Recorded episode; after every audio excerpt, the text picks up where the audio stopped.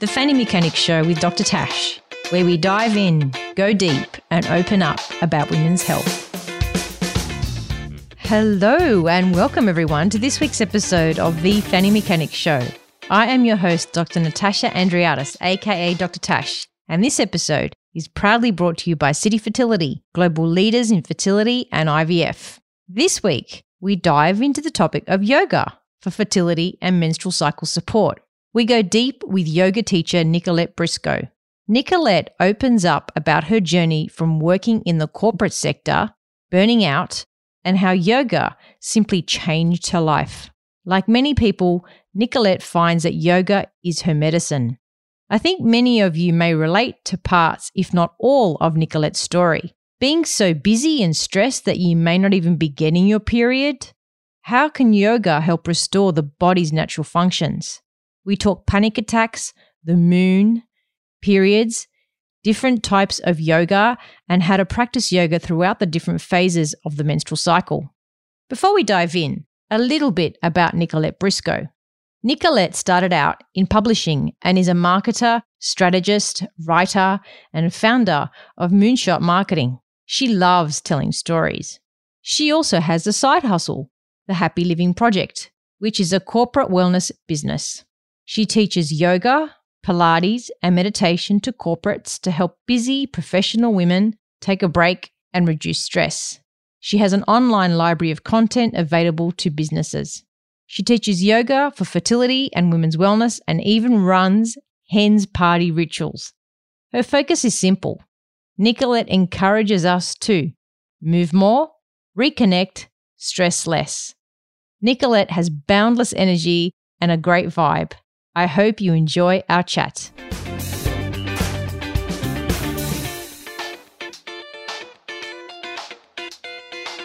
Nicolette Briscoe, welcome to the Fanny Mechanics Show. Thank you so much for having me. Where do I start with you? So many questions, but I think well, what I'd love to know is, and for our listeners, where you went, how you got to where you are now in terms of yoga. You went from corporate to yoga. Can you tell us why that happened? Of course, yeah. Um, there's a lot wrapped up in that, actually. Uh, you know, and I think yoga was sort of there for me. I think I dabbled in it around about uh, maybe 18 or 19 years of age was the first time I remember practicing yoga. And I remember going to uni and I went to a class and my class it was on performance and, and cultural studies and theatre. And my teacher stood on his head. And I was like, wow, people do that? That's amazing. You know, I just thought he was a magician. so I think I had that little experience there and I sort of dabbled with practicing yoga here and there, you know, throughout my time, but never consistently. Um, and what I found throughout, I guess, my career, particularly when I went to work and I worked in media and advertising for, you know, 15 years, um, what I found was that yoga was a little sanctuary when I felt a little bit too stressed or, you know, if things were a bit out of control or, you know, I moved and lived in WA for a few years and again, I needed yoga just to feel grounded and feel a part of something. So I always felt like there was this undertone of it was there, but it was, I wasn't really committed to it, you know? And then I suppose as my career really took off, um, in my early 30s, I was I worked very hard, typical A type personality, just uh, you know, highly competitive, highly uh, high achiever. Just wanted the best um, out of my career, and I was a corporate marketer, like working in media and advertising, as I said, and was sort of top of top of my game, I guess. You know, head of marketing for a decent sized media company, had a big team of marketers and production people and just kept taking on more and more jobs, taking on more and more responsibility. And yes, yes, yes, yes, yes. I was a yes woman. So yes, give it to me, give it to me, give it to me. And, um, you know, typical of that industry as well. There's a lot of social occasions. So you tend to go out and have a few too many drinks. Um, and then I guess I just started, it just all started falling apart, to be honest. Um, and what I mean by that was I was so stressed. I was stressed to my eyeballs. I was working, you know, probably easily 10 hours a day and probably working on the way to work, after work, and all of those things. I was training for half marathons at the time, so I was running long distance. If I wasn't training for running, I was probably at the gym. So all of these things that I was doing were completely exacerbating my um, my nervous system. Um, so a whole lot of stress was being put in. You know, stressed at work, um, I guess, from running and, and, putting your body under severe amounts of stress to, to perform. Um, and, you know, at the, around about the same time as well, I was actually going through a phase with my now husband where we were trying to work things out, I guess. a little bit, a bit of a breakup in the middle of our now almost 13 years together. Um, so all of these things just piled in. And the biggest thing that started happening to me was I stopped sleeping well. Um, and then I had a couple of panic attacks and I was like, oh my goodness, there's something wrong here. Like I've never, I've always been a very good sleeper. Um, and when I realized basically what was going on for me is I could never get my stress levels down. You know, like all those things that I was doing eventually took their toll on my nervous system, and my system was so highly stressed out that I just couldn't, like, the smallest little incident would tip me over an edge. And then, yeah, like I said, I had a couple of panic attacks, which I'd never experienced in my life. And I was like, there's something wrong. There's something totally wrong here. And I explored a whole lot of different things and how to sort of get myself out of that. Um, you know, I sort of tried psychologists and I tried, um, you know, like I was running at the time, so I thought running was going to be my therapy. But, you know, in the end, the thing that made me, um, I guess, was like medicine for me was yoga. I went to yoga probably a week and I did that pretty consistently for at least six months until I felt like I surfaced for air and went, oh my goodness, now I feel like a new person again. So, you know, why do I practice yoga? And I say this quite easily. I think yoga is my medicine. Mm. Um, and I think I found that when, you know, we tend to find things that really work for us when we are under enormous amounts of stress or when we feel like we've hit a rock bottom. And, and for me, that was a big rock bottom. You know, I was at the, the top of what I felt was my career. You know, I felt like, oh, yes, if I only just get here or one more thing, one more thing. Um, but at the same time, I was falling apart underneath all of that, you know. So, turning up onto my mat every day and, and processing um, the feelings and processing the fatigue and the emotions, you know, and particularly in a corporate marketing world or corporate media world, it was very, you're quite masculine and you're quite like, you know, your emotions aren't available. And I was already like that, you know, and um, was hiding a lot, I think. And, and I think what slowly happened over time was yoga just started to peel back those layers for me the breath and moving the body, like getting into, you know, what I now know to be the chakra system. And um, so just allowing myself to feel and be and whatever that was and whatever um, the yoga practice would, would bring to me on that day, you know. Um, and then I just kept going and going because to me it was my medicine. And I was like, well, if this is medicine for me and I've been able to get away from, you know, this high stress and panic attacks and not sleeping. And I, the, during all of this as well, I changed my lifestyle. I stopped drinking. I changed how I ate. Um, you know, there was a lot of big changes that happened in that time. And then I just went on to become a teacher because I was like, well, this is so, this has been so life changing for me. I, I am so inspired to go and teach others. I have to, I have to share this. Mm-hmm. You know, how can I, how can I tell the world about this wonderful thing? you know, so that's really what, um, what inspired me to to stick to it. And and you know, each year, and especially now with a a young daughter, my practice has changed, and how I turn up and do yoga changes all the time. Um, but I truly believe it's not just a practice that happens on your mat. There's yoga on and off the mat, as I always say, and um, breath and movement ultimately calms the nervous system. So you know, who doesn't want to be happier and healthier if it's able to do that? Can you tell us about your panic attacks? For our listeners, can you explain to them what a panic attack is? What does it feel like? Oh gosh, okay. Um, you can't breathe. Can't breathe.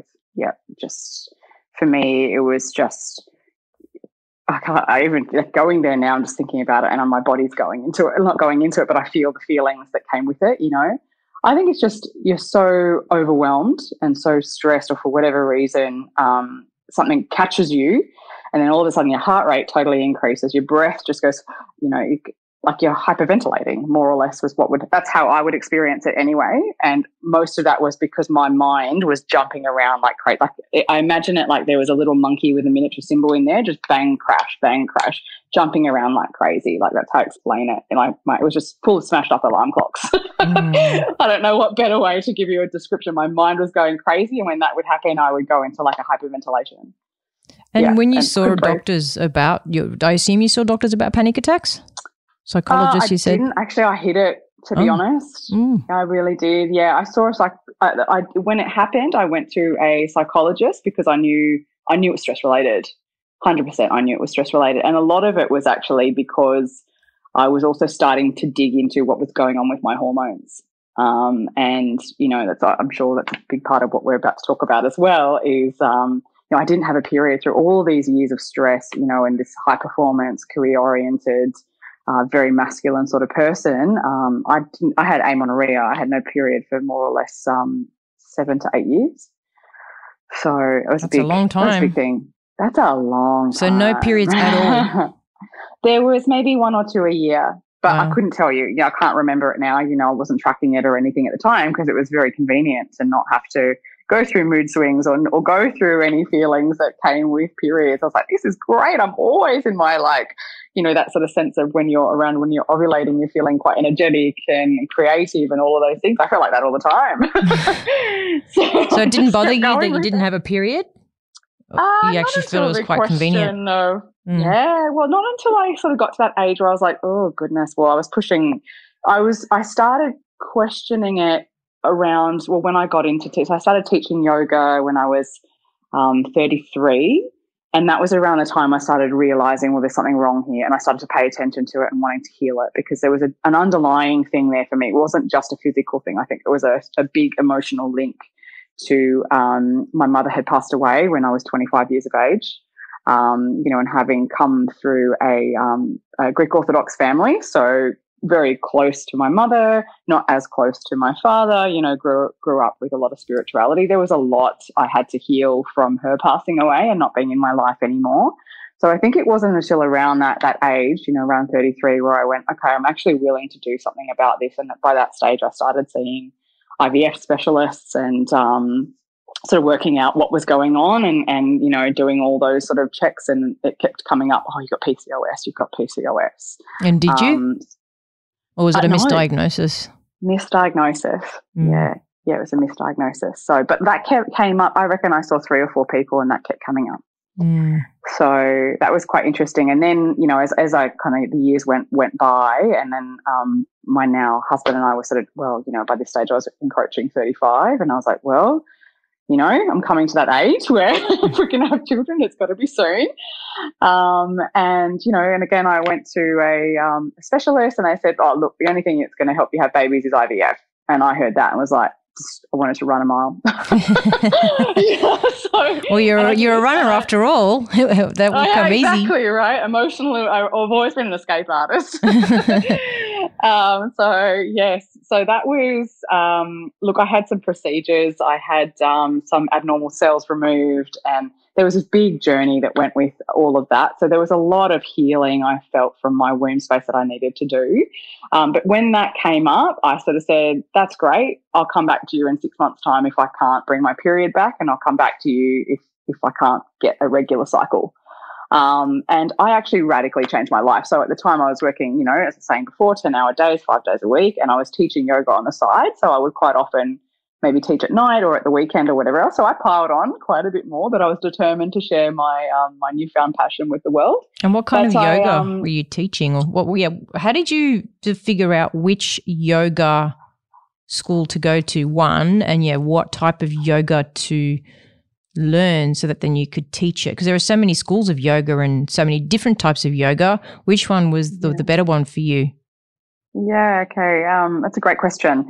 Um, there are so many schools and, and sort of different um, different ways. So I, I teach a couple of them now, and I think, to be honest with you, I think what ends up happening as a teacher is, I mean, I believe in authenticity, and you bring to the table who you are, and your teachings come through your journey. Um, so I found the vinyasa sort of the um, you know, I guess hatha vinyasa. So hatha is, I guess, the more traditional system of where it comes from, but vinyasa is that flowing uh, breath with movement. Um, for me, that I wanted, I was such a, like I said, well, we've talked about me running a lot. So I was a moving person. So I needed to keep moving. And for me, practicing like that, breath with movement, um, although you do stay in poses statically up to, you know, eight or 10 breaths sometimes, there was still that sense of, okay, you get to flow, you get to move. Um, and then I guess what I latched onto as a teacher, um, uh, sorry, is it, um, I find Hatha Vinyasa more as a teacher, it's quite a creative um, way of teaching because you don't have to stick to a certain sequence. You don't have to stick to the same 20 poses like uh, like Bikram or, or anything else. So I quite liked that I could turn up on the day and be like, okay, I, this is the room that I'm reading. I'm going to teach this class today. Oh, there's been a full moon. Okay, everyone's energetic. Maybe let's teach this. Mm, like or that. I'm feeling like doing backbends. Whatever, it, Mm. whatever you want to theme a class on, might be anything and everything, you know. And I think that gives you the versatility and creativity to pull in whatever posture you like. Um, of course, you're reading a room in terms of their ability going on, you know, and I believe in being able to teach from um, your intuition and your heart. Um, so that's what suits me best, teaching from that practice. But then that varies each day because I, I believe in practicing with your cycle and your energy levels. Um, Yeah, so tell us more about to- that. How do you teach according to the menstrual cycle? Yeah, that's a big one. um, Because you I'll run just finish off classes for that. this, don't you? I do. I do. Yes. Yes. I, um, I, yeah. And I guess to, to close off my story from Mm. earlier, uh, you know, when I was saying that I, I, I was told to go through IVF if I couldn't bring my period back, I did change my life. Um, and what triggered it was I went and did my yin teacher training. So this will wrap up the last couple of questions, I hope. I love yin. Um, I love yin yoga. That's my favorite Yin- yoga. Oh, it's divine. It's Mm. divine. It, it really is medicine. Mm. I think it's medicine for the soul. Um, and I did my 100 hour yin teacher training through the most gorgeous, um, amazing uh, yin teacher, Mel McLaughlin, who is wonderful. And she teaches through the traditional training. Um, and I So she teaches through the what? 10 Days. Can you say that again? It just cut Uh, out. She teaches Oh, through. sorry. The traditional Chinese medicine system. So through the meridian system. So we practice yin yoga based on the, the meridians. Mhm. Um, so she just had a really in-depth knowledge, and I, I loved the way that she taught that and the knowledge that she imparted on that. Because during that ten days, you know, for ten days, I took a week off work and I went and basically lazed about in a room for ten hours a day. You know, like we did yin yoga for three hours every morning. It was amazing. Like you just just got to completely unwind. I felt like I took a holiday, and I was Mm. just going to Surry Hill for teacher training. It was it was incredible. And at the end of that, I decided I was going to leave my corporate job. So that ten days completely, and I'd already been teaching for two years at this stage. I'd been teaching um, vinyasa for two years in heated studios and and everywhere else. And by this stage, I'd started my own um, corporate yoga business because, as I said to you, I was determined to to, to help others. Um, and yin yoga just totally changed. Well, I woke up after. It's like I woke up afterwards. I went right. That's it. I've got to change my life. So yin yoga I, made uh, you want to go. I'm world. leaving corporate world. Right. Okay. Yeah, yeah. What year was that? slowly, Like, uh, ooh, two, uh, 2017. Hmm, 2017. That's pretty recent. Yeah. Yeah, yeah, it was only three years ago. Yep, yep. So not that long. Yeah, so I I took took my time. I, so first I would drop down to three days a week, um, which was basically me doing five days a week in three days. So that didn't really help. um, and uh, look, they like they were incredibly understanding, and everyone worked um, as best as they could to accommodate me wanting to do that. But the reality was, it was a big company, and that doesn't really necessarily work for everybody. Um, so I went off and started my own marketing business. So I run now my own marketing business, and I run my corporate yoga business as well, and I teach yoga for fertility. Um, so yeah, it was yin yoga that inspired me to do that because of that sort of deep um, you know that that that time I spent with myself and that self study, which is a really big piece of yoga. You know, it's one of the the eight limbs of yoga is self study. Um, it's one of the niyamas. So we, um, I guess that that time of introspection and just diving in really deeply, meditating, um, just lying around and working with your energetic system. It was it really was like a holiday for my soul. so yeah, it changed my life literally. Can you explain to our listeners what yin yoga is? How is it different to the other types of yoga? Sure. Um, so we're in Hatha Vinyasa, we would be moving breath with movement. And each time that you take an inhale or an exhale, you're most likely going to be moving through a posture.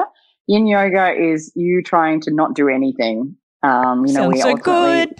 It's yes, that's right. you in a class you might do eight postures, you know, and you literally will flop into one. And I say flop because that's the ideal, you know. Get all the props and bolsters and anything that you need, um, and just flop yourself into it and just sit there for a good, you know, three to eight minutes in some some cases. Um, and look, ultimately, you are moving into your fascia release. So in um, it takes at least 60 seconds for the muscles to turn off. So you're trying to get past your nervous system and your body's got to feel safe in a posture. So after that minute or two, your body completely flops and relaxes into the posture. Um, and that's where the magic happens. So you really start to, you know, if you might just be gently opening through your heart, you know, you might be into, um, you might have a bolster behind you and your your chest might be nice and open and just by sitting there for five minutes like you're going to get the sense of really deep opening through your chest and your heart you know? So i don't know i honestly just feel like it's a massive um, tune up once upon once you've walked out and you can attest to this it sounds like you practice yourself it's medicine yeah. don't you think? Well the first time i went yeah. to a class a yin class i i cried so much. I'd never oh, cried so much in public like that in my life. And I remember I um I was really impressed because there was a the I love the props in yin yoga, the bolster pillow, and and the yeah. fact that there was a blanket. And yep. um and the teacher had all these candles lit up and it oh, was gorgeous. just so yeah. lovely. And I remember walking it's out divine. of there thinking, oh, that was just amazing. And um yeah, I I haven't done it for a while to be honest. Because uh, like you, I got into running, and I know they say that yoga is very good for runners but um, I just stopped doing the yoga for a bit and I've started getting into it again. Adriene, I, I follow Adriene um, on YouTube. Adriene, yeah. does that. Yeah. yeah. She's amazing. Yeah. And um, very well. But yeah, yin yoga is just a special type of yoga. And I, I, often recommend it to my patients, but we'll talk, of course, more about this um, soon.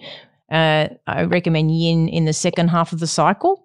Um, but Let's do. Do we talk about yoga for fertility or yoga throughout the yeah. menstrual cycle first? What do you want to talk about?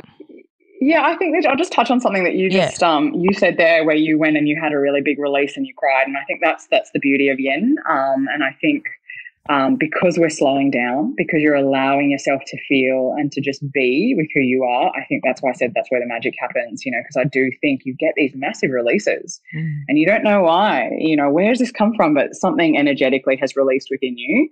And what they say, like the teachers say that they, that the fascia within our body and all these meridian lines, it holds memories and it holds, you know, if you enter it, things of your past life and all of these other sorts of elements so within the webbing of your body that you're able to access when you just allow it to happen. So I just feel like there is a huge um, healing potential when you're practicing yin. Yes, you can absolutely get better range of motion. Yes, yin is amazing for runners because you're just moving. I'm surprised you don't do a yoga for runners course. Or don't you just have time? you don't have time, hey? Because it's 24 hours in a day, seven days a week. Running, I'll be honest. what, what was that? I said, it's been a while. I gave away running uh-huh. around uh, when I started teaching because that was exacerbating my stress. So uh, I, I ah. don't really run anymore. I reckon I would need to put myself through the paces, literally. But well, Nicolette, you, you've been there, done that. exactly. I could absolutely teach it, absolutely. And I often have runners. You know, you are always, particularly in gyms and sort of bigger environments. You everyone does different things. You you know, um, I don't know, there's high performance places you go to, people, uh, boxers or kickboxers or martial artists, and they're doing movement or yoga for another another reason. And as a teacher, you've just got to come to understand movement in general. You know, I'm sure you understand all of that as well, and you become fascinated by it. I'm fascinated by the body now. Yeah. I, I secretly wish that um, it was the first thing I studied, not not media and marketing, but you know, there's there's still time. oh yeah, oh yeah, oh, and and, and, you, and you sound like you could kind of do whatever you put your mind to. Nicolette? That's the A type personality, probably, yes. So, um, yoga for fertility program. I'm intrigued. Tell us more. Yeah, sure. Actually, so, before we uh, before we go into that, did you get your period back? Yes. Can I tell you, the week after I left my corporate job, you wouldn't believe what happens. You got your period. I got my period back. yeah. Yep. Happens a lot.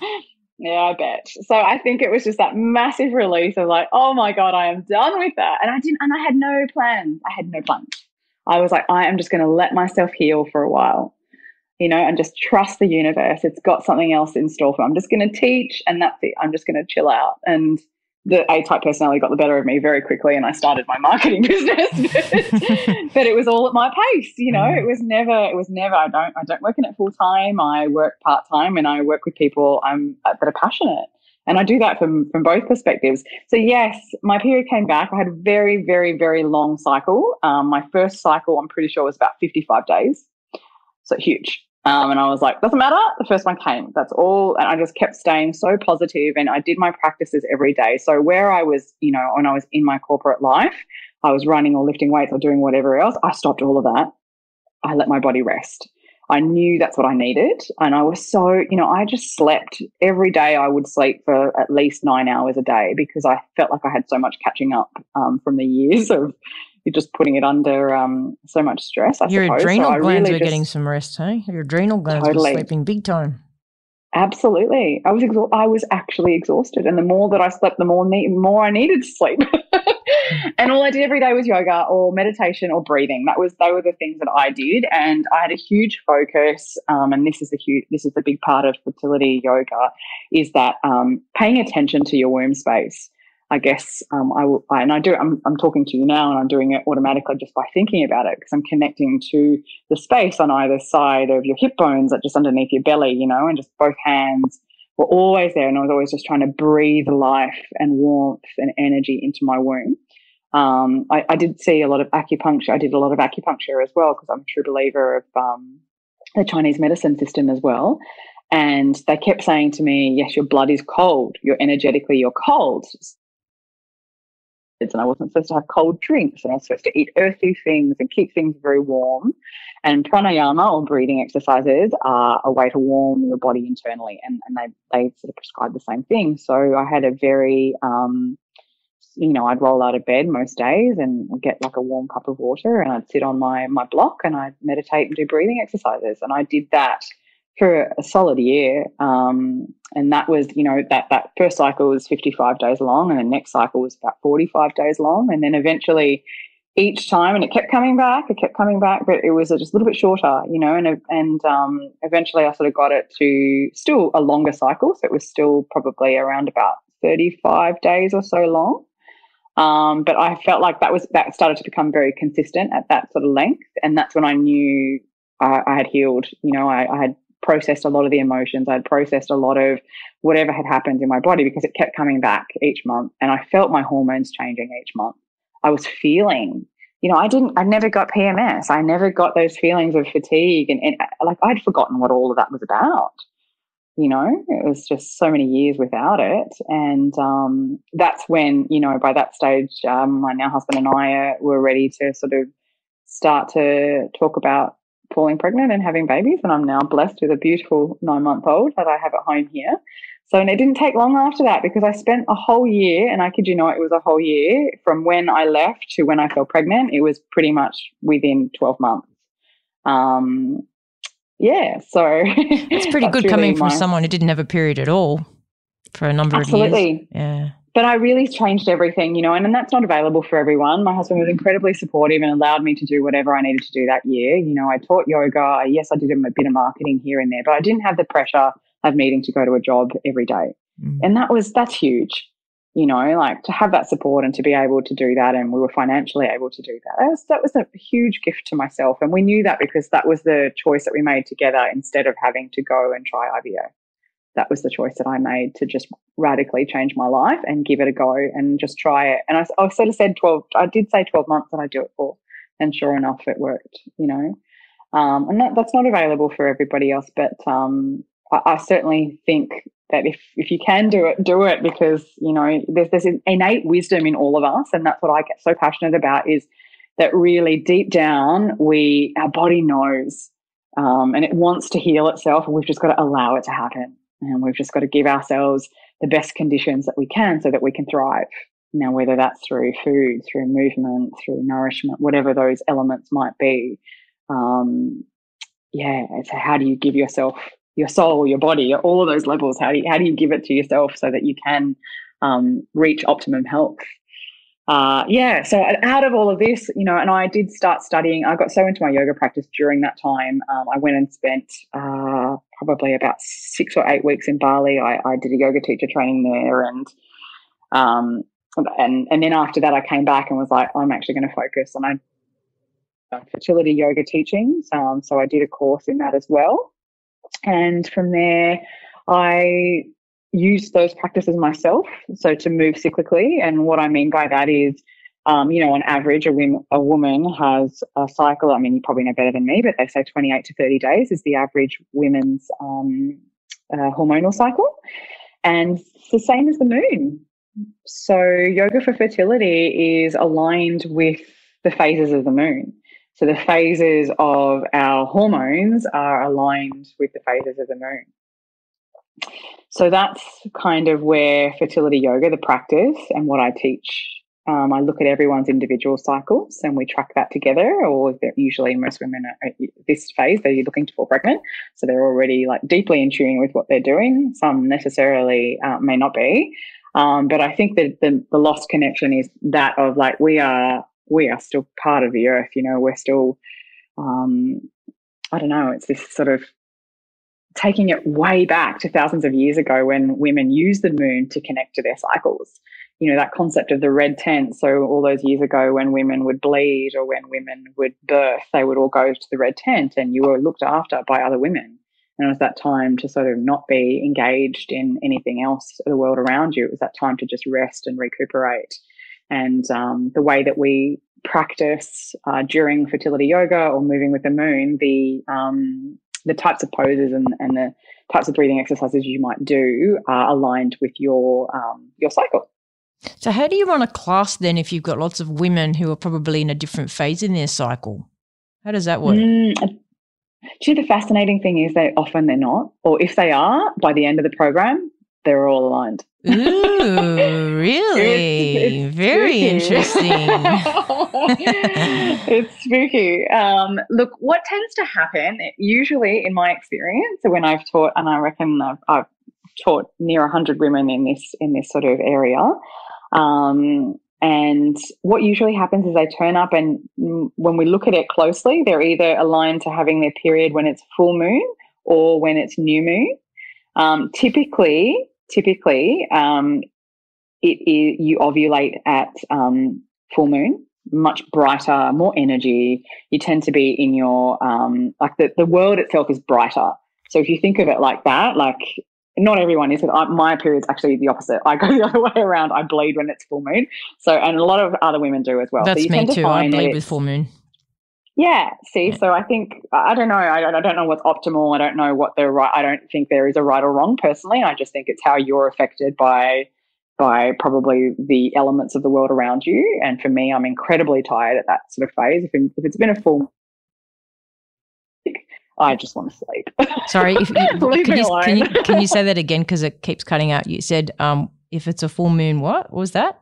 Oh, I just want to sleep. I just want to, yeah, for me, I get very tired if it's full moon. Yeah, and it tends to be either just my, I've had my period just before or around about that time. Oh, okay. It's, sort of, it has its gravitational pull on us um, within sort of three to four days around that, that full moon or around that new moon. So let's so let's just say, like if if like you and I in this example, we're both bleeding at at um, full moon, so we would be, if we're going to be practicing yoga and if we were joining as a group or doing working together one to one, our postures would be very, very slow. Um, not yin necessarily, but we could absolutely do some yin together. Um, they would be nourishing for your uterus. Um, so things where, you know, we could try, if you cramp, you'd be trying to stop the cramping. You'd again just be trying to encourage that, um, like that mm, I don't know how to explain it. I guess a more positive blood flow. Mm-hmm. So what we deal with is apana. It's the downward energy flow, and and quite often the postures are like you know open leg postures. I don't know if you know the postures well, but where your feet touch and your knees drop out wide. So Supta Baddha Konasana. Yeah. So we'd be lying down, and the uterus and your pelvic bowl would be nice and open, and so you know very gentle sort of postures. You might do bridge pose, but it might be with a bolster underneath you, and so it's a very relaxed form of an inversion. You know um, rather than a really energetic, uh, you know, inversion or whatever else. But uh, that's that's look. I tend to say that this is the time of your month where you should um, go and hide out in the corner if you can. Read a book. You know, go and do those things that you don't ordinarily do. Meditate. Those more calming, quiet sort of practices rather than socializing and going out and being around a lot of energetic things. Because I think personally, this is my my um, mantra, I suppose. It's that one or two days of the whole month sets me up for the rest of the month. So if I'm nice and quiet and introspective, and you know, half the time I just want to watch a really bad movie and cry on the couch. And my husband knows that. He's like, "Oh, here she goes again." you know, just leave her alone. You know, and that's and because I'm I, I don't I don't do any movement. I tend to not want to do any yoga or any gym or I don't want to do anything like that. That's me because I'm honoring my cycle and I'm allowing my body to rest and bleed. And I just don't think because uh, I'm such a doer, I'm such a busy person. You know, I like to I like to try and get fitness done a few times a week or whatever it might be. I might have a yoga practice, but at that time of the month for me, I like to do nothing. Um, and when you say that time of the hours, month, you mean the days when you're bleeding or the two days yeah, leading up to like, your period? For me, it's the first full day of bleeding. So mm-hmm. not like the day that my, my, my period will start and it'll be spotting for a few days. I still feel fine then my energy hasn't changed. It's the day, the next day when I wake up and the period's really a bit heavier. That's when I, I just leave me in a corner. My my hormones plummet at that day on that day for me. So I think everyone's a little bit different, but we tend to. Um, that's around about when uh, it's progesterone kicks in, then right. And so I oh, suppose oh, progesterone yeah, is at, at its lowest when you've got your period. Everything bottoms out. Right. Yeah but you got yeah so for me whatever happens at that point in time for me i just i don't have much yeah. to give the world so i'm better off just staying inside in a quiet corner mm. most women are and yeah, i think I, the problem is a lot of women don't know this or they're not in tune with that and then they just keep pushing on and i always say mm. to women mm. you know in, in, especially in the luteal phase or in the second half of your cycle yeah. um, you know take it easy don't push yourself as hard and allow yourself that and and and and explaining to them what happens hormonally you know why they get hungry why they get the sugar cravings why they get tired why they get mm. moody and irritable it's actually quite normal, um, normal what's yeah. not normal is yet wanting to you know kill yourself or kill your partner you know that extreme um, what we call pmdd or premenstrual mm. dysphoric disorder that's not normal but to want away, you know, you know, want to sit away and hide or do some crafting, embroidery. Apparently, people become a bit more homebody, um, crafty in yeah. that phase of their menstrual cycle. Yeah. Uh, you know, well, it's quite meditative. It is. So that makes sense. Yeah, yeah. But you know, you're the. I see. You're, you're kind of like a champion of a lot of women that I see because I see a lot of corporate women who drive themselves really hard, and um, a lot of them just don't know when to stop. And mm. they you you obviously gave yourself some time. You had this innate wisdom to know that you know I have to work on myself. And you worked on yourself for sounds like a few years until you then got your periods back and fall pregnant. But I feel that a lot of women are too much in a hurry. They're, they're hurrying their bodies for healing. That they, they're like oh come on get your period right? What, what, what are they going to do for that? And they don't um have the patience to put in the hours of doing nothing, you know, uh, mm. uh, which I find difficult sometimes to explain because it really is one of those things you have to yeah. learn yourself, isn't it? Yeah, absolutely. Look, that that I think you've just hit the nail on the head, and I think in in this sort of you know time of society, it's instant gratification, right? Like we just want everything right away, and I was absolutely I was one, one of those people. Um, but the but it, came, it boiled down to my ethics. I didn't want to pump myself full of um, the IVF sort of plan if I didn't have to. I didn't want to put my body through that. And again, that innate wisdom it was like something went off inside me. A firecracker went. No bloody way. Like my heels dug into the ground energetically. Do you know what I mean? Like something happened inside me, and I'm a passionate person already, but a fire got lit up when I was told that. And I was like, no, I'm not doing that. So I did anything I could to avoid doing that. It's my stubbornness. I think you say it's patience. I say it's stubbornness. um, headstrong, yeah, headstrong. And, yes, yes, yes. that time and space, and because each month I was rewarded with a little treat, like oh, it was it was a little bit shorter. You know, it was rather than fifty five days, it was forty five days. Oh, rather than forty five, it was thirty seven and it slowly, slowly went like this. And each each month I'd feel a bit better and a little bit more in balance, you know. Um, and then I also started because by this stage, you know, my marketing business had sort of picked up a little bit as well, and I was enjoying it again. I was I was wanting to be creative again because my whole body, my masculine, my feminine, was more um, much more in balance. That's all I can say. It's the right word that I feel like I can choose. But then what I started to do was I would actually start to book my meetings when I was in the follicular phase of my hormones. So when my estrogen levels were dominating and I'd feel really outgoing and really creative and really focused, like for me, I was feeling all of those things again. So I would book all of my meetings and my, because it's a marketing business, I, I set up brands for people. I've got to be creative, you know, like I guess helping people with their visions, if they're a startup, for example. So I would leave those workshops and those discussions for that phase of my cycle. And then I knew that in that sort of uh, luteal phase that you mentioned before, where we crave quiet, I knew I was going to be a better writer at that point in time. So if I'm writing somebody's copy, I tend to do it towards that that time of the month for me because I will have thought and digested all of these things and had all these conversations with this person, and then I I have that time reflecting on it. And I trust my intuition. I'm a very, um, I guess I'm quite in touch my, with my intuition. And I feel like that is the time in your cycle that if you're in the more feminine, you're in this craving of quiet, and you're much more intuitive if you just slow down. So, yeah, I guess, you know, you say I was uh, patient, but I just think I just started to really enjoy living like this. Mm. And it wasn't about patience, it was about that constant little bit of reward each month where I'd feel more creative and then I'd feel more intuitive. You know what I mean? It was all these little things, the subtleties um, that were changing that I was so grateful for because I knew all these little things were paving the way coming and, and that's what I wanted. get goosebumps thinking about it. yeah, I would pray under the moon. Like I literally lived by the moon, and I and I um was living on the northern beaches at the time and I would go down and I'd, I'd get my rocks and all these things and I'd shine them under the moon and you know everything was and I call my daughter the moon. I'm such a believer in the phases of the moon. What what did you call your daughter? Artemis. Artemis. Oh, right. Sorry, it, keeps cutting out at, on, at, at occasions. I don't know why it does that. I'm so sorry. I'm no. not sure. Might, we've got torrential rain down here, so no, that's be, okay. Um, oh, that's fine. No, not an issue. Um, sorry. I wanted to ask you, women who mm-hmm. say that they can't do yoga, what do you say to them? Oh, you know, they say, "Oh, yoga's not for me. Oh, I can't do it." It's a good question. Oh, of course, ask why. I'm a curious person by nature. I studied journalism. I'll question the hell out of them. okay, so um, say okay. Ask me. So ask me. Um, okay, why why don't you do yoga?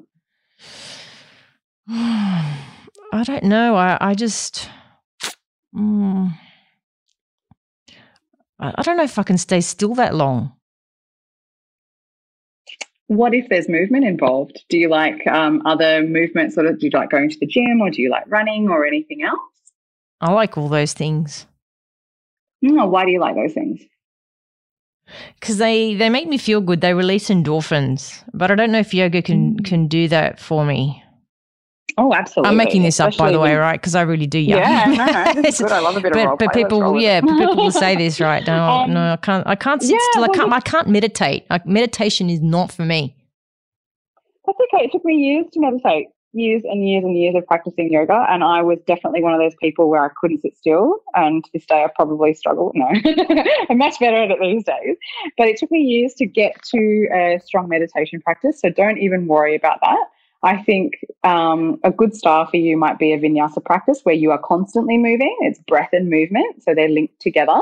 Um, we don't stay, we stay stillish. I'll call, I'll say, um, but because you're able to move through postures, you're going to use your muscles. You're going to get some good leg trembling. You know, if, you, if you're someone that likes to run or do squats or whatever else, I promise you, if you do a class with me, you will have leg, leg trembling. I don't so, know if I want leg trembling. well, what we do in yoga is we try to build mental resilience. So actually, it's probably going to make you a better runner because oh. we learn to breathe through any pain and any sensation. And what I call that is resilience. So you're not in pain, you're just learning to feel. um, and I think if you encourage you to just get along to a vinyasa class because at least you um, are going to get probably a good workout. And if you go to a heated studio, you'll definitely get your heart rate up because already it's heating you from the inside. Um, we cultivate yogi breathing or jai breathing when you're in flow And that gives you a lot of heat as well to work with. It's fantastic for your digestive system. It's really good to clear your mind. And I promise you, your endorphins will be just as high as when you go out for a run. and, and how about if I'm and on then a period? down the track, in six months' time, we sit down for meditation. um, what if I'm on a period? Is it is it a no go to do inverted poses? So a handstand pose is that out when you're doing yoga? When on a period? Uh, look, I think different strokes for different folks is what I'm going to say. I don't have a hard and fast rule on this. I think it's what is right for you. Now, for me, when I'm bleeding, my energy is low and I listen to that. So, like I said to you before, I don't personally want to practice at all. I just want to sit down and do nothing. Um, so I allow that to happen. So I, I definitely don't do inversions. It doesn't feel right on my body. I'm much more wobbly. Like I love balance postures usually. Like I really love a challenging balance, balance structured class. Um, and I can't balance when I've got my period. Like I wobble everywhere and it just frustrates me no end. so for me, doing an inversion, I, I don't have the strength. I don't have that to draw on. So I personally don't practice them. But other people, when they're on their period, don't feel the same way. So I would say I would encourage them to not do it, but I'm not going to stop someone if they're really dying to do something. I think um, there's there are some practices of um, I guess schools of thought or schools of uh, yoga that say you don't practice on your moon days, what they call their moon days. Um, and I personally also subscribe to that, but it's a personal preference. I think I don't think it's a hard and fast. You shouldn't. I think years ago, many many years ago, it was linked to they thought it, if you got inverted and the blood was flowing out, there was some kind of weird thing that went around the yoga schools, and I think it was something to do with um, fibroids. Mm. Was related to that or fibrosis. I don't even know the story to it, to be honest, because personally, it was never even really mentioned in the um, teacher trainings that I've done. And I just truly believe in, in, in listening to yourself so you, do you, I do me. Doesn't matter what we do. If it doesn't, if it looks different, it's it's okay. And what of um, IVF patients? Do you do you have much to do with women who are going through IVF as part of your yoga teaching? Yeah. And and what, yeah. what what kind of what kind of program are you looking at then? I mean, these women are having their ovaries stimulated. Their ovaries can get quite big. They can get quite bloated. What would a program like them look like? for them? yeah, like? look, I'm, yeah, look, I think in those instances, I prefer to work with women one to one so that you can really tailor that program for them. Um, I have had that a couple of students come along in like quite often I run the fertility yoga programs in a small group setting where there might be three, sometimes up to four women working together, and maybe one of them might be going through IVF. Generally, I say not to practice anything, particularly in those days leading up to and then afterwards um, I sort of steer clear of a lot of things. It, again, it depends on the effect on the person. Um, I think again, everyone feels those um, hormones in a very different way, but I tend to steer away from any particularly rigorous practice um, during, uh, I guess, yes, as you say, when their ovaries are being highly stimulated. I think the body's going through enough you know, it might be more of a yin or meditative style. Um, I was going to say meditation would be an awesome thing to do every day of your IVF cycle, wouldn't it? Yeah, or, or, breathing exercises. I think breathing is the gateway to meditation for a lot of people. Even just the thought of sitting down for 20 minutes with your own, um, with your eyes closed for a lot of people just frightens the hell out of them. So I believe that postures like yoga or yin or breathing exercises are the gateway to us eventually getting to that yes, meditation and just like positive manifestations, you know, just telling yourself on a like little recording, you know, I am I am able to cultivate life. Whatever that I am statement might be for you, I think there's an enormous amount to be said for positive energy and um, you know a lot of people practice manifestations if that works for you, you know, I, I'm capable of growing life. I am strong. I am resilient. Whatever that might, that I am statement might be is a really nice way, like a mantra, you know, on repeat or on recording, like in your mind to just sit down and just repeat that. That's a very simple meditation style to practice. Particularly that's, that would be perfect for that time. Yes. But yeah, breathing exercises, some gentle yin postures where you're sort of helping um, the blood flow into that area and help movement a little bit. But yeah. yeah, it would be very different to if you were moving into your ovulation and you weren't on um, an IVF program, for example. Yeah. So again, I think working one to one and really understanding what's going on in their cycles, what's going on in their world is is the perfect scenario for fertility yoga. But it, it doesn't matter if um, if we're still in the small group setting, just as long as I know what's going on in their bodies, that's the most important thing. And now that we're in the midst of COVID, you're doing lots of Zoom as opposed to face to face, or what's happening there with your business? Yeah, yes. So I haven't run a program, fertility program in a studio now for, um, well, my daughter's nine months old, so it's been, it's been, I've run one in a studio because um, I've worked with somebody one to one, and that was them seeing me face to face because we can still do that during COVID. But yes, the rest of my, my corporate teaching business has been online. Um, yes, teaching one way, it's not quite the same as dealing with real bodies, um, but I still believe you can connect um, energetically. I still believe in coming together as a community. And I think we're all learning how to Zoom better and how to communicate better through the video world. Um, you know, so I'm certainly seeing that from even just from my marketing business, mm-hmm. let alone just teaching as a yoga teacher. It is, it is, um, again, when it's one to one, at least I can see you. If I've got a group of people online on Zoom, it is harder to see everyone's bodies and to see or feel what's going on um, yeah, one to one's much easier with Zoom, absolutely. But yeah, you just we've all just got to adapt at the moment, haven't we? We don't really have yeah. much choice.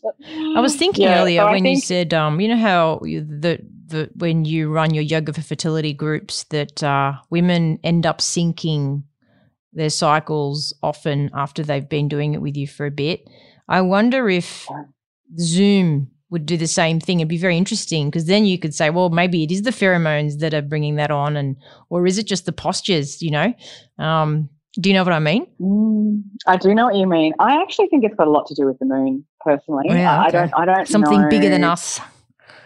I do. I think it is that, and I think also when we start to look at ourselves, and I'll come back to that concept of self study. It's such an important part of um, the yogic philosophy. I think when we start to look at ourselves and study ourselves, we become much more open to other ideas.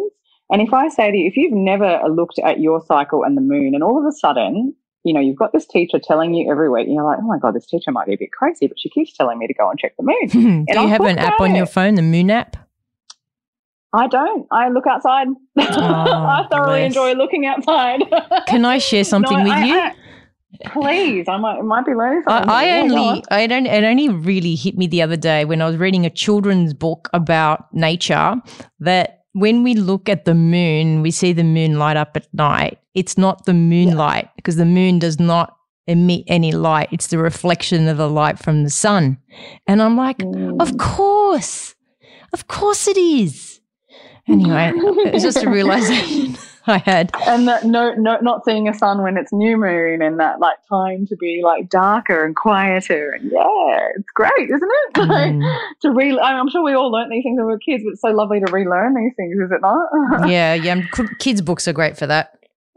They are. I'm reading so many of them at the moment. I'm loving them. I really am. So yeah, I, I just think what happens when women come together, like I think there's something so powerful when women gather. I really do. I, I love teaching. I teach pre and postnatal. I teach anything to do with women because I have this huge thing about empowering women. Women, sorry, and I did that. I used to mentor young girls when I worked in media. I now coach women through my marketing business, and I feel like me as a yoga teacher is still that empowerment piece and being able to just give people knowledge in a different way that they may not have. It's just shining a light at a problem, I suppose, in a different way. You know, like the tools and the things that you give to a woman are going to be very, very different to what I give to a woman. But ultimately, we are aligned in wanting to help her get better. And I think once um, you, like I said before, you open your heart and you open yourself to learning and to discovering more about yourself and um, finding new ways. The the body has this amazing way of I think that's part of the healing. You know, I really feel like and then in these group scenarios, I think a lot of the reason that the periods tend to align is because these women start to share some stuff that we don't talk about. I feel like that's a big part of it, Tash. Mm. I really feel like we really trust a lot of our feelings inside. Um, just the fact that, you know, you, well, for example, what I hear come up often, and it's something that you feel like you're inadequate. Sorry, what what, what do you feel that people talk about? Well, give us an example they of that. feel like because they can't fall pregnant, if they can't fall, if they're trying, like there's so much stress involved in trying to conceive. It's stressful. Like mm. even even like and, and then you have you add problems to that or complications to that, and everyone's complications or issues are very very different. But I think the big thing is that we just don't talk about it. I don't necessarily call up, I mean, I do because I'm that person, but I will call up my friends and talk about my, my cycles and what's going on. And I'm okay with that. But I couldn't have, I couldn't have. Clearly, you're okay because you run classes. I'm totally okay. I'm glad you're okay. about vaginas and everything, all of that juicy stuff, sex, you name it, I'll talk about it. Um, but I wasn't, you know, and I think there are a lot of people out there that aren't. They're not comfortable about talking about what, you know, my cycle's not right or um, I don't. I read this I, I, read this. This is a lady called Lisa Lister, and she has written a few books on loving your lady landscape, is what she calls it. Loving your is, lady landscape, Lisa yeah, I Lister. Love it. Wow, I yeah, love I Put that on the top of everyone's. If you're trying to conceive, or you're trying to love your uterus, your vagina, your bleeding, your flow, whatever you want to call it, read this lady or listen to her on audiobooks. She's also got a wonderful turn of phrase. Um, on, I really like her, but she will get you more in touch with things down there, you know, more comfortable with sharing. But I think that's a huge part of it. We don't talk about it in society. Mm. And the and conversation needs now, to change with us. I always say, women, we need to talk about it. You know, people go often go on about, oh, men don't understand women. And I often and you say, you know what, we don't talk about it. Hmm? Yeah. And we often don't want to talk to mm. our husbands or partners about this stuff because they're like, well, what do they understand about periods? And that? Because quite mm. often they, they, they, try their very best, but they don't understand. And so then you start to worry that there's something wrong with you or why, and then maybe your sex drive goes as well. And you don't want to talk to them about that. You know, like there are so many deep issues that come with this stuff. And I think the big part of it is when women come together, magic happens. Mm. I just think we're able to. We we we are naturally like the feminine energy is emotional. It's it's it's touchy feely. We're nurturing, you know, and all of these things just come out that little bit more you know and i just think when others start to talk about those those things that we've been maybe hiding or that we've been burying and not or not comfortable speaking you just start to get a little bit more confidence in talking about it yourself mm. going actually well she's going through it and i'm going through it so it is normal it's mm. normalizing it you know i don't know there's a lot to be said for that i think because um, trapped emotions just they end up causing more stress on the body and a huge part of of the practice of um, yoga for fertility is is just unwinding the nervous system and just allowing people to just start to be calm.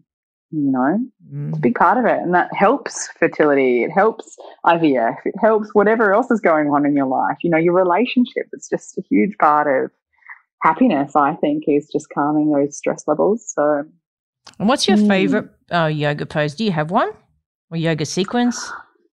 Oh, um, look, I look. It varies every day. I turn up, it's something different because I, I practice from my intuition. I don't come and go. I must practice the same sequence. I have been through periods of my life where I've stuck to one thing because it's not how I ordinarily think. I'm a more creative person, so I need different things every day.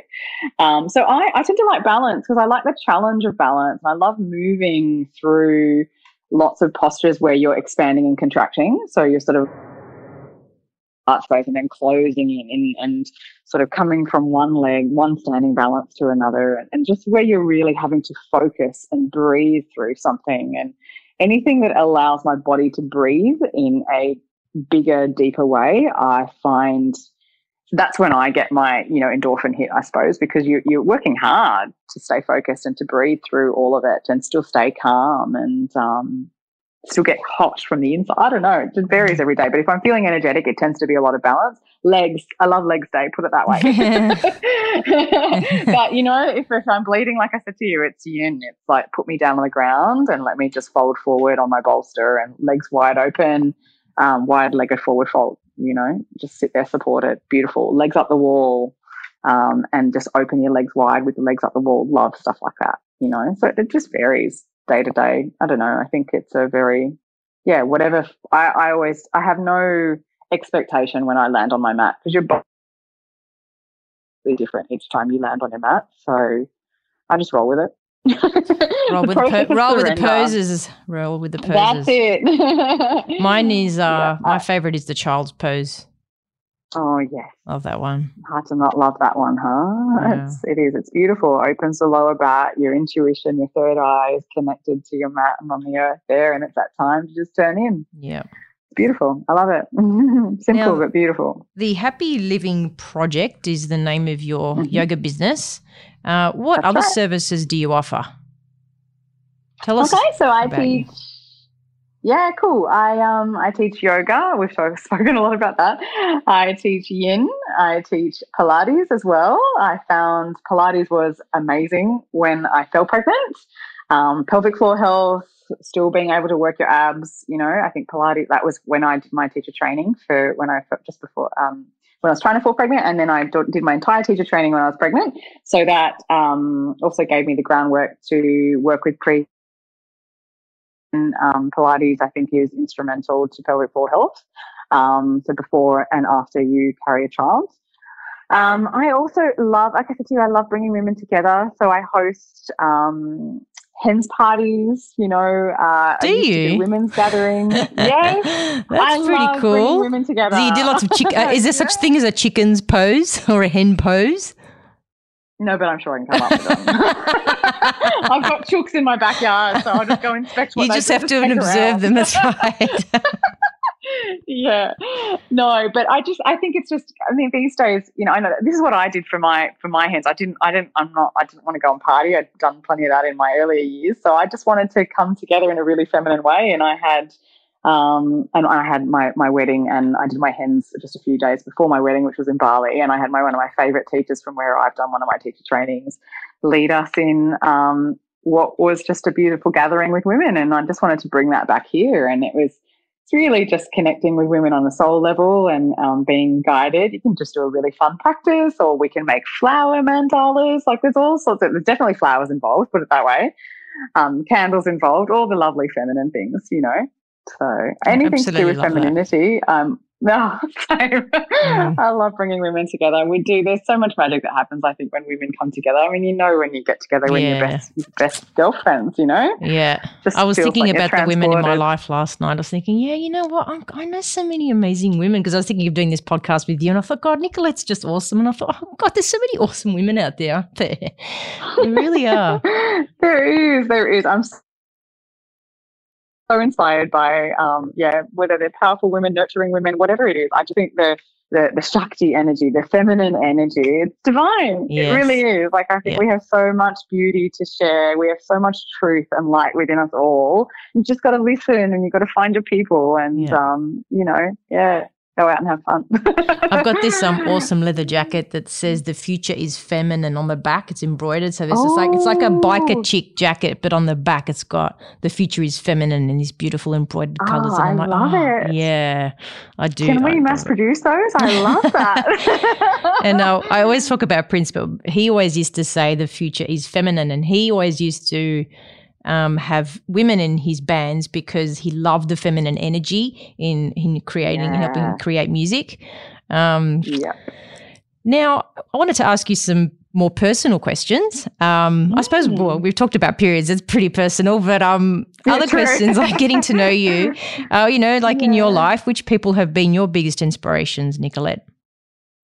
Oh gosh, I um, I grew up in a Greek Orthodox family, so I feel like I was surrounded by a lot of passionate women. um, very strong character traits. Yeah, the Greek women. So my my mother, you know, I said I lost her when she, I was 25. So that was very that was sad and that's brought so many teachings like with her you know she she taught me to be a mother and i know i notice that now with my daughter you know and all these nurturing qualities that i didn't appreciate at the time um yeah so i think i've got my, my i've got brothers i'm the only uh, woman i suppose in, in the family afterwards um, amazing aunts. I have two nieces. Both of my brothers each have a daughter each. So I feel like I am surrounded by women. I've got a daughter, and I think children are your greatest teachers. Um, but outside of that, I I love Oprah. I'm oh yeah, Oprah. me too. I just uh, oh I adore that woman. Oh, oh, so do I. Her yeah. spirituality teachings. I just think she's made spirituality mainstream. Mm. You know, the the people that she talks to, her wisdoms on Sunday. Yeah, her soul conversation podcast. oh, I love, oh, I love, love, love everything to do with her. She yep. um definitely definitely um, inspires me. I also love Marie Forleo. I think she's like a modern day. Yeah, she is, um, isn't she? More business oriented. Yeah, I used to love her yeah, videos. I, I, was obsessed with her videos, yes. but she doesn't do them much anymore. No, I think it's just because of COVID. I feel like right. they're going to come back. I'm just optimistic. But she's written a back. book. Her podcast is good. Yeah, yep, yep. Uh, everything is figure outable. Um, yeah, she's great. She's a very inspiring woman, I think. Um, she's always got else? amazing hair. Oh my God, she's got amazing everything. She's yeah. just got personality and she's not afraid of it. Like she, she teaches authenticity to yeah. me. She's just authentically, she's a Jersey girl, you know, like, and she's, I think she's amazing. Yeah. Um, I don't know, other women, things like people like Aung San Suu Kyi, you know, they just really stood up for what they believe in. I think anyone, anyone that, yeah, an empowered woman is what I'm attracted to. Uh, and that comes in so many different, anything from a political leader through to someone you meet on the street, you know, you just get that sense my mother-in-law, incredible, you know, really empowered Irish woman. yes. I um yeah. I just get a lot of energy. Mm. I remember you talking about like her that. very fondly, which is nice to see when people talk about their mother-in-laws fondly. You don't often hear that. Yeah, true. I know, I know. Yes, I understand that. But no, I'm blessed there. Absolutely. Absolutely. She's a strong woman. I love it. How about Hillary um, Clinton? Because on um, on your on your website for alternate nostril breathing, you've got here read about Hillary Clinton using this following her parliamentary loss. Is she someone you look up to? Uh, no, not necessarily. okay, yeah, just I just thought I'd yeah uh, ask. Yeah, I just thought it was really interesting. I read that because um, she's using a calming uh, pranayama or breathing exercise she was dealing with loss or she was dealing with stress or whatever she was dealing with. You know, I just think it's it's like it, it can be mainstream, you know what I mean? Doesn't matter who you are. Um, breathing exercises or yoga or whatever it might be is practiced by so many different people. You know, mm. that's all it was really. So I do think she's an incredibly powerful woman, but uh, I just don't like to delve too deeply into American politics. To be honest, I'm out of my league there. What if Oprah ran for president? Oh, would you suddenly be interested in American politics, Nicolette? I would absolutely, definitely, definitely. She, she had my vote in a heartbeat. I wouldn't even need to look at what her what, what her party was uh, standing for. You know, yeah. How about favorite yeah, books? So, you mentioned earlier Lisa oh, Lister's "Loving many. Your Lady Landscape." Any other books? Yes, that's a beauty. Um, look, she's got a few out there, but that's great. And I just think also if you're interested in, you know, getting more in touch with your womb, your vagina, and that sort of space she normalizes a lot of that. So she's great. Um, yeah, Oprah, Oprah books, The Path Made Clear, Wisdom on Sundays, all of that kind of stuff. Um, but I love my favorite, favorite, favorite Magic by Elizabeth Gilbert. Say that again. Um, your favorite, your favorite book is my favorite book is Big Magic by Elizabeth mm. Gilbert. Great book. On creativity. Great book. Great book. Great book. Great book. Yep amazing author. Her turn of phrase, she's eloquent. She listening to her voice. If it's an audio book, it's just she's everything about. I love all her books, but that is my favorite. Um, she's an amazing author. Yeah, I just think I got a lot on creativity from, I guess, being able to harness creativity. Now, whether that's um, you know, in, in my marketing business, whether that's teaching yoga, whether that's creating something tasty in the kitchen. I got a lot of tips from that one. I reckon I've listened to it and read it four times. And wow. I don't do that very often. Mm. I actually, I'm not a rereader. I'm a once off kind of lady. I recently listened to Untamed by Glennon Doyle. Um, since having my daughter, I'm listening to things more than I am reading. It's not as much time to sit down with a book these days. I bought that a, cu- a um, couple of weeks ago, so it's a good one, huh?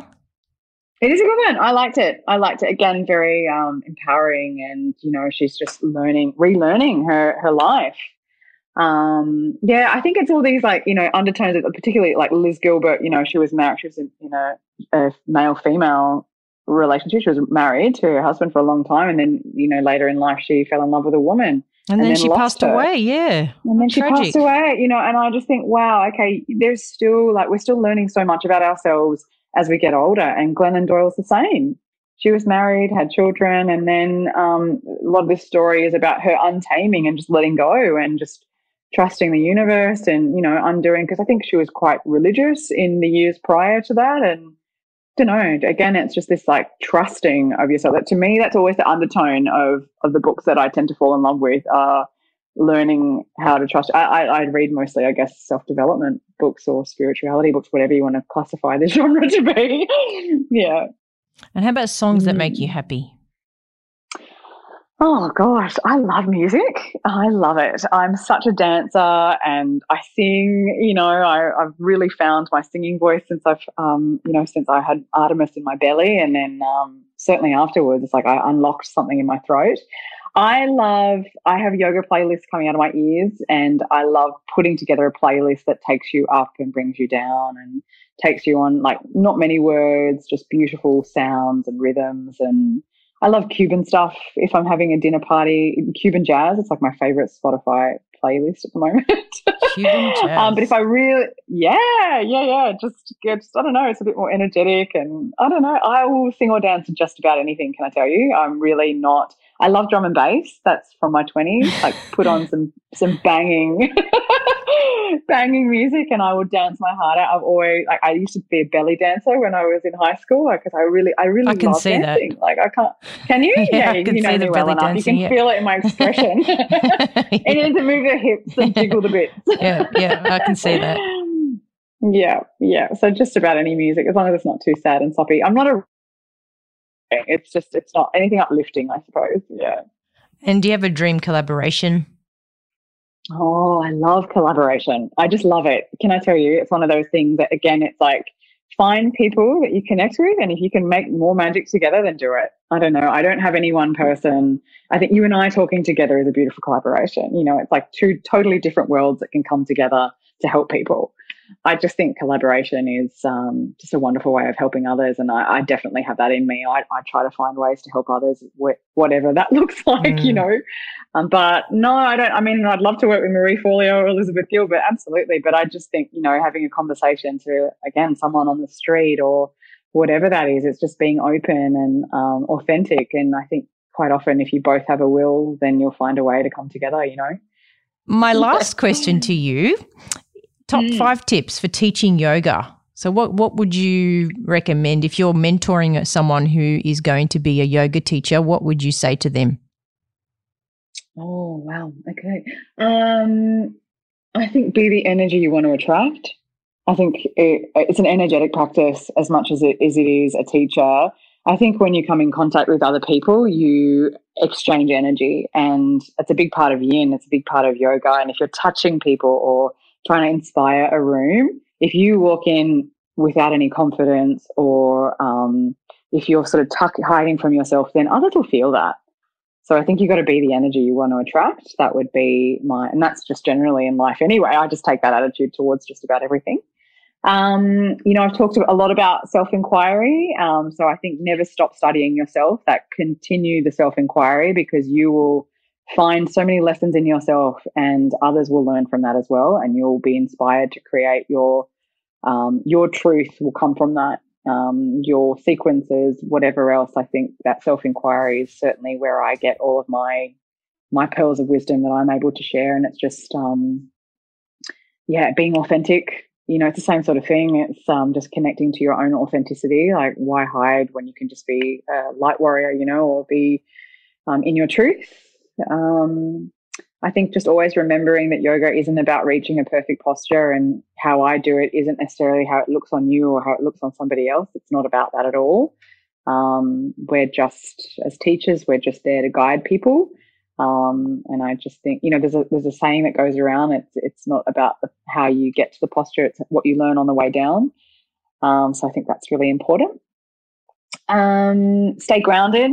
I think staying grounded is really important as well because if you get to here, there, and everywhere, again, it's that energetic thing that people may not um, may not be able to get as much from you. Um, There's plenty of good good pearls of wisdom there. Yeah, I don't know. Was it fine? Not particularly good at counting, it turns out. Thank you so much, Nicolette, for chatting today. I've learned so much and I'm inspired to um, do more yoga actually after this conversation and to tell more my, to, tell more of my patients to actually incorporate it in um, as part of their cycle, whether they're going through fertility treatment. Um, we haven't talked about menopausal women or the perimenopause. Maybe that will be yeah. another chat. But uh, thank you another so much. Conversation. Thank you so much for having me. I really am so um, honored to have spoken to you and to share what I know.